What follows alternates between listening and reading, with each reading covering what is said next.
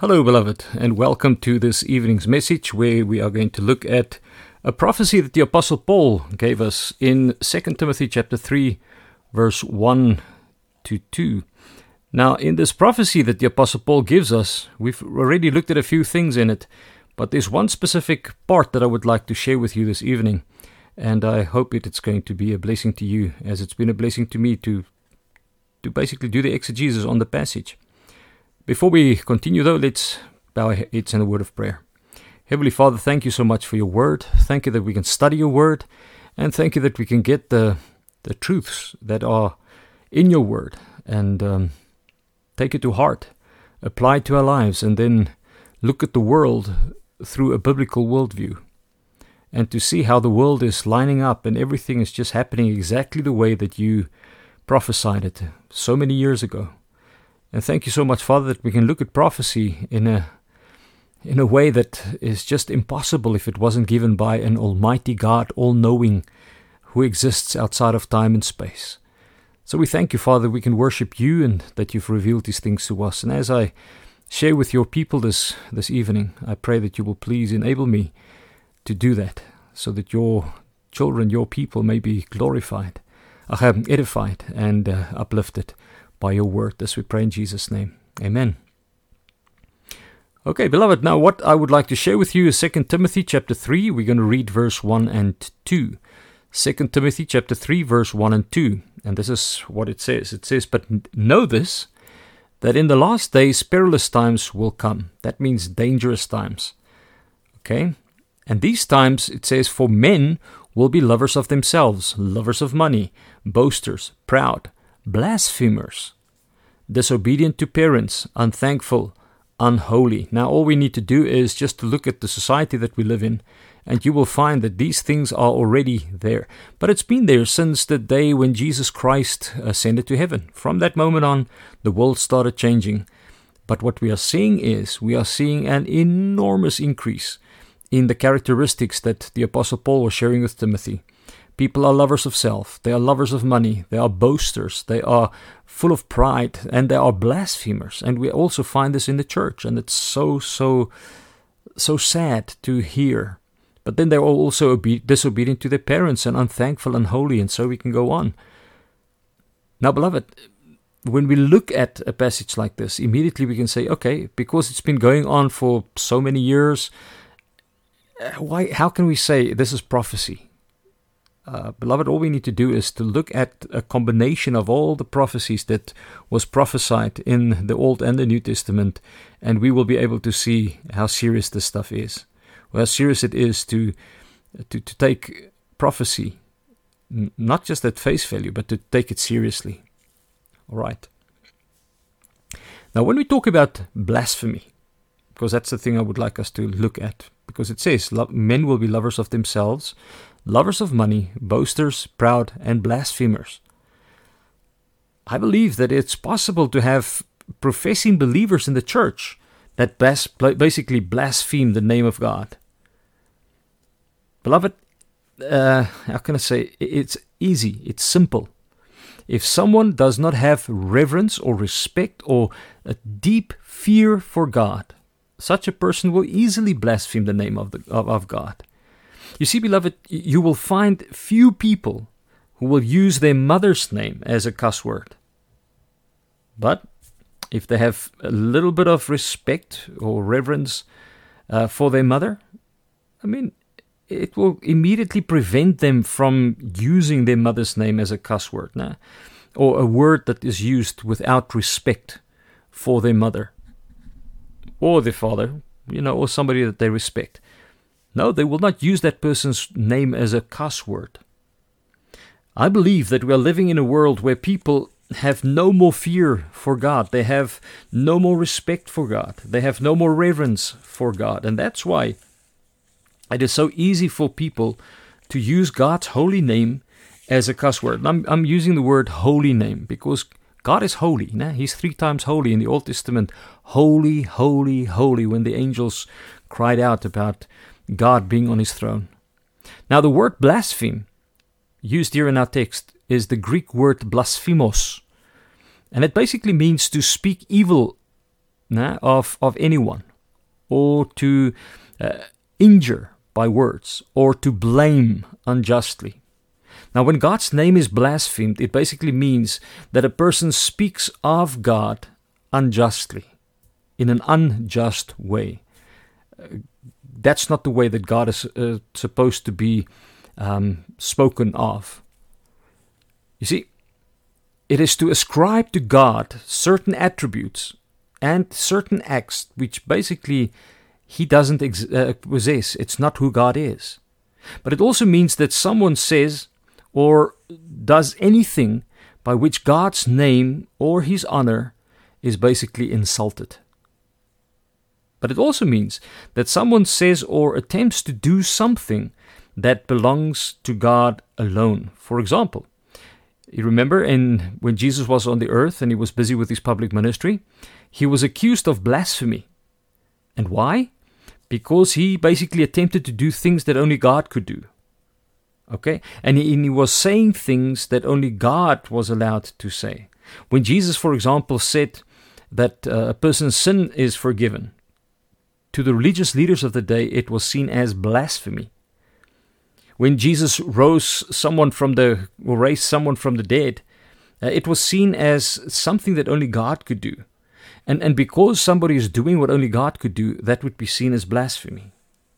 Right? So that's why they saw these things that Jesus was doing as blasphemy. Now, Jesus explains what defiles a person in, in Mark chapter 7, verse 20 to 23, because I believe it's important. Listen to this.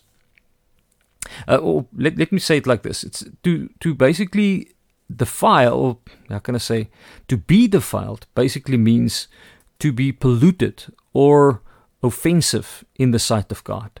If someone is defiled, it means that such a person's soul uh, is corrupt and it's like an abomination in God's sight. Now, the religious leaders in Jesus' day was concerned that the disciples were defiling themselves because they did not wash their hands. Okay? So, Jesus reacted to this wrong understanding of someone being defiled in, in Matthew chapter 7, verse 18 and 19. And this is what Jesus said He says, Are you thus without understanding also? Do you not perceive that whatever enters a man from outside cannot defile him? Verse 19 Because it does not enter his heart, but his stomach, and is eliminated, thus purifying all foods. And then Jesus tells his disciples in verse 20, he says, in verse 21, he says, What comes out of a man, that defiles a man. Right? For from within, out of the heart of man, proceeds evil thoughts, adulteries, fornications, murders, verse 22, thefts, covetousness, wickedness, deceit, lewdness, an evil eye, blasphemy. Oh, so blasphemy comes from the heart of a person. But he continues to talk about what comes from the heart pride and foolishness. And all, he says in verse 23 all these things come from within, and that defiles a man. All right, not what goes into a person's mouth defiles a person. When because the disciples didn't wash their hands and they were eating with uh, with with dirty hands, and because they didn't observe the traditions of the Jews, that didn't defile them. What defiles a person is when these kind of things comes out of the mouth. Now, before somebody kills somebody else, normally they will say something. They will normally say, "Listen, I hate this person, and I'm going to kill that person," or something like that. Right. So all these things that defiles a person, that makes the person unclean, comes from within someone. And blasphemy also comes from within a person. It's not just something that, how can I say, a person decided one day, okay, no, you know what, I think it's a good idea, let me blaspheme God. No, that's not how it works. A person that blasphemes God, God has a problem with the heart, a real deep rooted problem with the heart. You see, beloved, all evil thoughts and words and actions come from within a person, from the heart. Now, obviously, it starts with thoughts or ideas or something in the mind, and then it comes out in words, and then it becomes actions. Some people just keep it you know, inside, and it's just words. Some people so are thoughts, and some people will say it. That means it becomes words, but some people act upon it. All right, that means that that which defiles then comes from the heart. Now we know, according to Scripture, that the heart of human of a human being is corrupted. Jeremiah says in Jeremiah 79, it says, um, "The heart is defiled above, ach, deceitful, sorry, above all things, and desperately wicked. Who can know it?" So our hearts are deceitful. It is desperately wicked. Who can know it? Scripture teaches us only God knows. Only God searches the heart of a person. Now, what comes out of an unregenerate heart, beloved, is basically pure evil. If if there's good things that come out of an unregenerate heart, it is because the restraining grace of God is upon that person. That person's conscience is still a little alive, and that person can still discern between what is good and what is evil. So that person has got a kind of a restriction on their actions or on their words because of the society that they live in right? So their their conscience is still active, but a person that's unregenerate with a with their conscience not being controlled, what comes out of them is pure evil. So it's no wonder that people who are unsaved can so easily blaspheme the name of God. It's very, very easy for them. Okay? They can blaspheme God's name. And it's because they have a wicked heart, full of blasphemy and that comes out of the mouth. Now, an unregenerated person has an evil heart and a deceitful heart, not deceitful above all things, and it, how can I say, desperately wicked. That's what the scripture teaches us. All right, so, and what the person then does is they will speak from that heart. And when they speak, when they use certain things, we're talking about blasphemy now. No? So the moment blasphemy comes out of that person's mouth, that means that that person has just defiled themselves. All right? Because that's what defiles, is the heart defiles. Now, what comes out of the heart defiles a person. It is uh, makes that person unclean, and that person is not, how can I say, cannot enter into heaven. Okay? Because that person is unholy. You can't go into the presence of a holy God if you are unholy.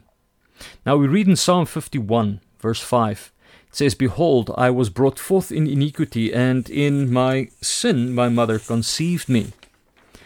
So, beloved, a person who has a sinful nature comes from Scripture. It's not something that we make up. It's not that we decided one day, oh, I think it's a good idea that we embrace the doctrine of the sinful nature of man. No, it's it's a biblical concept. All right, and that's what uh, we write, we read in the Psalms. Psalm 51. So a person who has a sinful nature that is not in check will have no problem blaspheming the name of God. You see, a person with a sinful nature has an evil heart. Their heart is basically deceitful above all other things and exceedingly wicked. And so we should expect that somebody with an unregenerate heart uh, you know, with a sinful nature, that that person will blaspheme the name of God. But a born again believer should not blaspheme the name of God. I mean, the heart of stone has been replaced by a heart of flesh in the in the person that's been born again. So instead of blasphemy, there will be praise.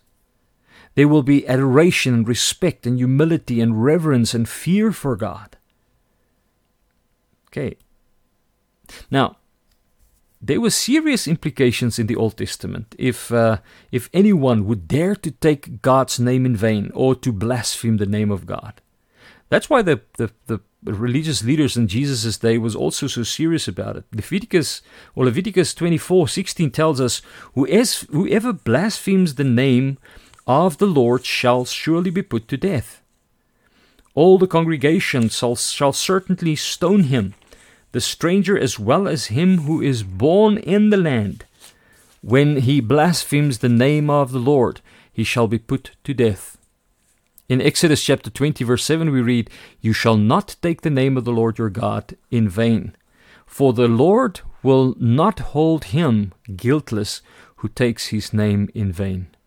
Now, beloved, to take the name of the Lord in vain basically means to use God's name in just casual, irreverent speech about God. This, this word vain, um, or let's call it the, the vain use of God's name, can also mean cursing Him.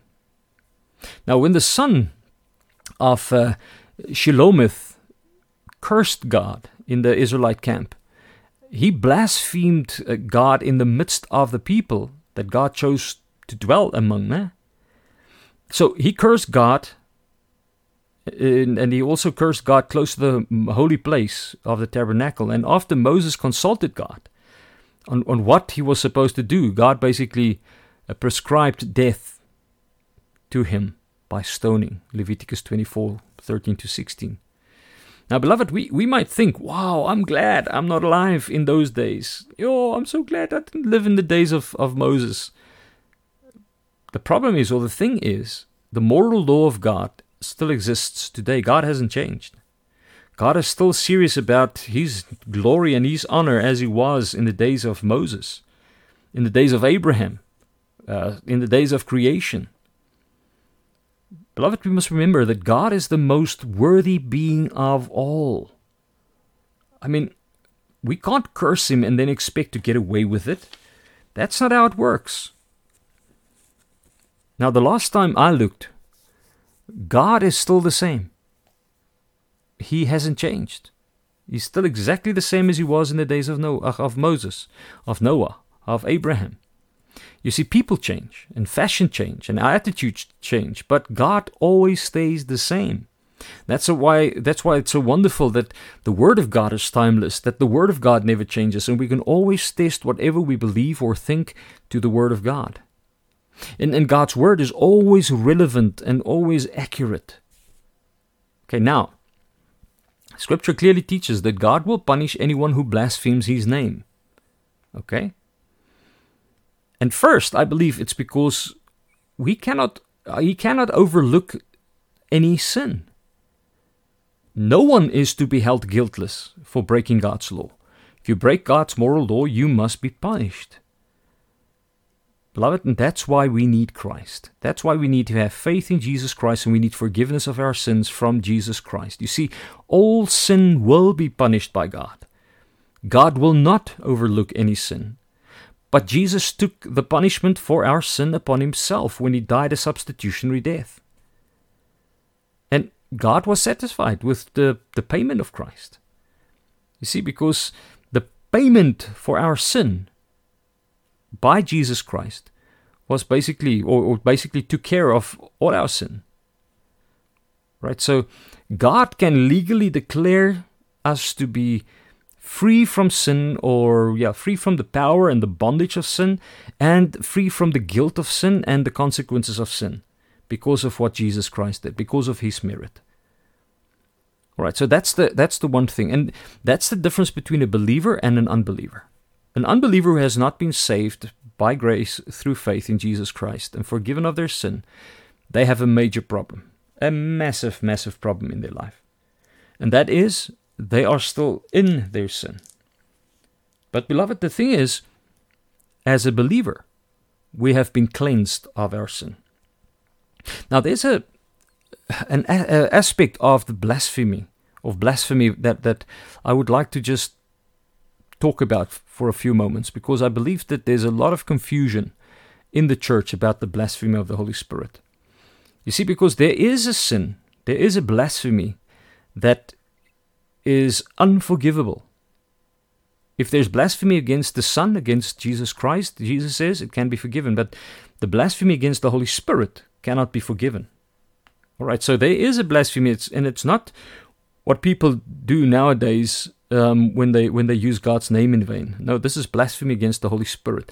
Now, remember, if you've been using God's name in vain, if you've been using it as a cuss word, or you've been using it in, in general speech without reverence to God, we need to go to the Lord and ask Him for forgiveness. Okay? Plead with Him to forgive you and to wash you of your sin. Okay, we need to repent of our sin of blasphemy and then turn away from it. But if you commit the sin against the Holy Spirit, you can never ever be forgiven. So, what is the blasphemy against the Holy Spirit that cannot be forgiven? Um, for that, we need to turn to Mark chapter 3. All right, Mark chapter 3. Let's read verse 22. It says, And the scribes who came down from Jerusalem said, He has Beelzebub, and by the ruler of the demons he casts out demons. Now, notice that the scribe says that Jesus was casting out demons by the ruler of the demons called Beelzebub. So they were saying that Jesus was demon possessed. That Jesus was casting out demons or other demons by the ruler of the demons in him.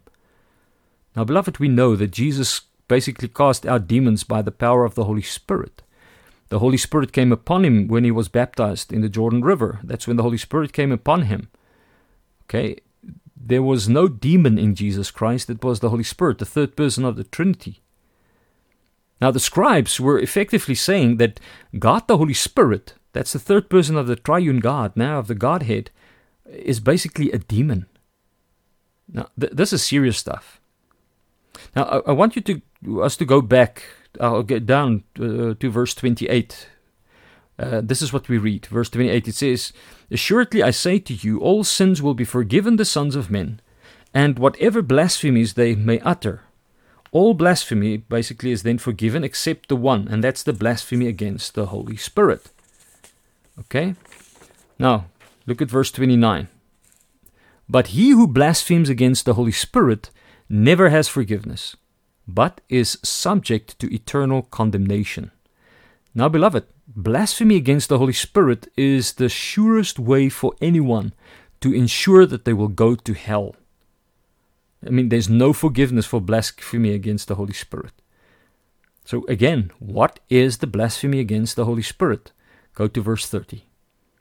And, and Jesus tells us exactly what it is. Verse 30 says, Because they say, Who? The religious leaders of the day. They say what? He has an unclean spirit. You see, here's the blasphemy against the Holy Spirit. The scribes basically charge Jesus with having a devil in him, and they call him the ruler of the devils. And then the scribes also charged Jesus with doing the miracles that he did with the help of the devil.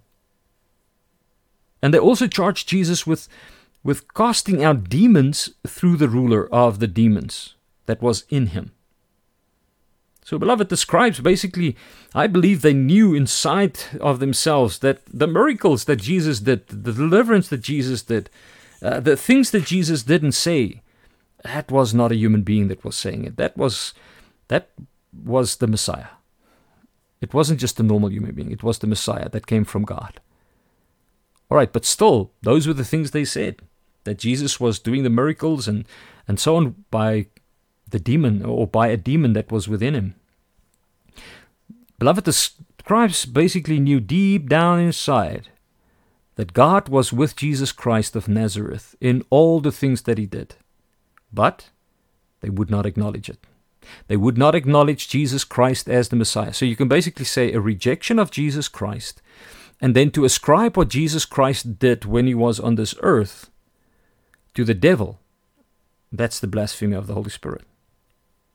All right? You see, they, they rather ascribed everything that Jesus did to the power and the authority of the devil.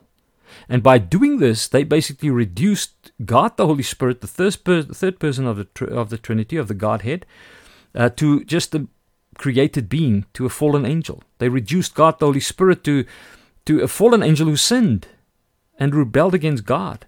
They reduced the Holy Spirit to a demon. They reduced the, the miraculous work of God, the Holy Spirit, to the work of demons, and they reduced the, the deliverance that that that uh, God, the Holy Spirit, did. They said it was the devil. So they humiliated the Holy Spirit. Okay, and they basically trampled on the divinity of the Holy Spirit. They wouldn't acknowledge the divine work of the Holy Spirit in the person of Jesus Christ. Now, all of this together, I believe, can be seen as the blasphemy of the Holy Spirit. And that is unforgivable. All right, it's not just saying, oh, you know what, one of these false prophets in, in, in the world today, when they are mm, causing people to fall in the spirit and all kinds of things like that, that's the devil. That's not the blasphemy against the Holy Spirit. No, the blasphemy against the Holy Spirit is to ascribe what Jesus did, Jesus as the Messiah, to reject what Jesus Christ did, and to say that Jesus is not God in the flesh, so you reject him as, as God in the flesh, that he was filled with the Holy Spirit, and what he did was in and through the power of the Holy Spirit. That is by to reject Jesus Christ for he, who he really was, that Jesus Christ was God on the earth, and that the Holy Spirit was doing what he did through Jesus Christ. Right, so it's much more than than just uh, rejecting Jesus Christ, uh, and and to say no, I don't want to be saved. I don't. I'm not going to believe in Jesus. No, it's to ascribe what Jesus did while he was on this earth to the devil, his ministry to the devil, and basically to to to downplay the work of the Holy Spirit and the person of the Holy Spirit to such an extent that the Holy Spirit is seen as a demon rather than the third person of the Trinity. Now, if anyone declares what the scribes did back in Jesus' day, such a person will be guilty of blasphemy of the Holy Spirit. Beloved, when Jesus was on the earth, uh, he was fully God, fully man. Two natures. He had a divine nature and a human nature. He was 100% divine, 100% human. And when he started with his public ministry, the Holy Spirit, the third person of the Trinity, came uh, upon Jesus Christ. And from that moment on, the Holy Spirit was the one who was working in and through Jesus. You see, from that moment on, Jesus did miracles, he cast out demons, and he preached the gospel of the kingdom. And he was preparing the, the disciples to, to lead the church later on. He went to the cross to die a substitutionary death on our behalf. Every single miracle, every deliverance, every supernatural work of Jesus Christ was done in and through the power and the ability of the Holy Spirit, the third person of the Trinity, that indwelt Jesus Christ. And after Jesus died and was buried, he rose again and ascended to heaven. Okay, and he poured out his Holy Spirit uh, to indwell all born again believers and to enable them to, to do what God expects them to do. So, anyone who says that Jesus, as the Messiah, did what he did on earth through Beelzebub, now the, the, the, the ruler of the demons, is basically guilty of blasphemy against the Holy Spirit, which means that person is saying that the Holy Spirit is a demon or a devil that worked in Jesus Christ when he did the miracles while he was on this earth. And that person can never be forgiven of that sin. Never. Beloved, if anyone acknowledges that Jesus Christ did the miracles, uh, that he cast out demons, that he fulfilled his mission uh, that he was on earth for, and he did it in and through the power of the Holy Spirit, enabling him, that person has not committed the unpardonable sin. Okay? And uh, if that person came to Jesus Christ, repent of their sin, and believe on the Lord Jesus Christ by faith in the completed work of Christ on the cross, that person has not committed the sin of the Holy Spirit or the, the, the unforgivable or unpardonable sin. Beloved, God's children do not have any desire to blaspheme the name of the one they love.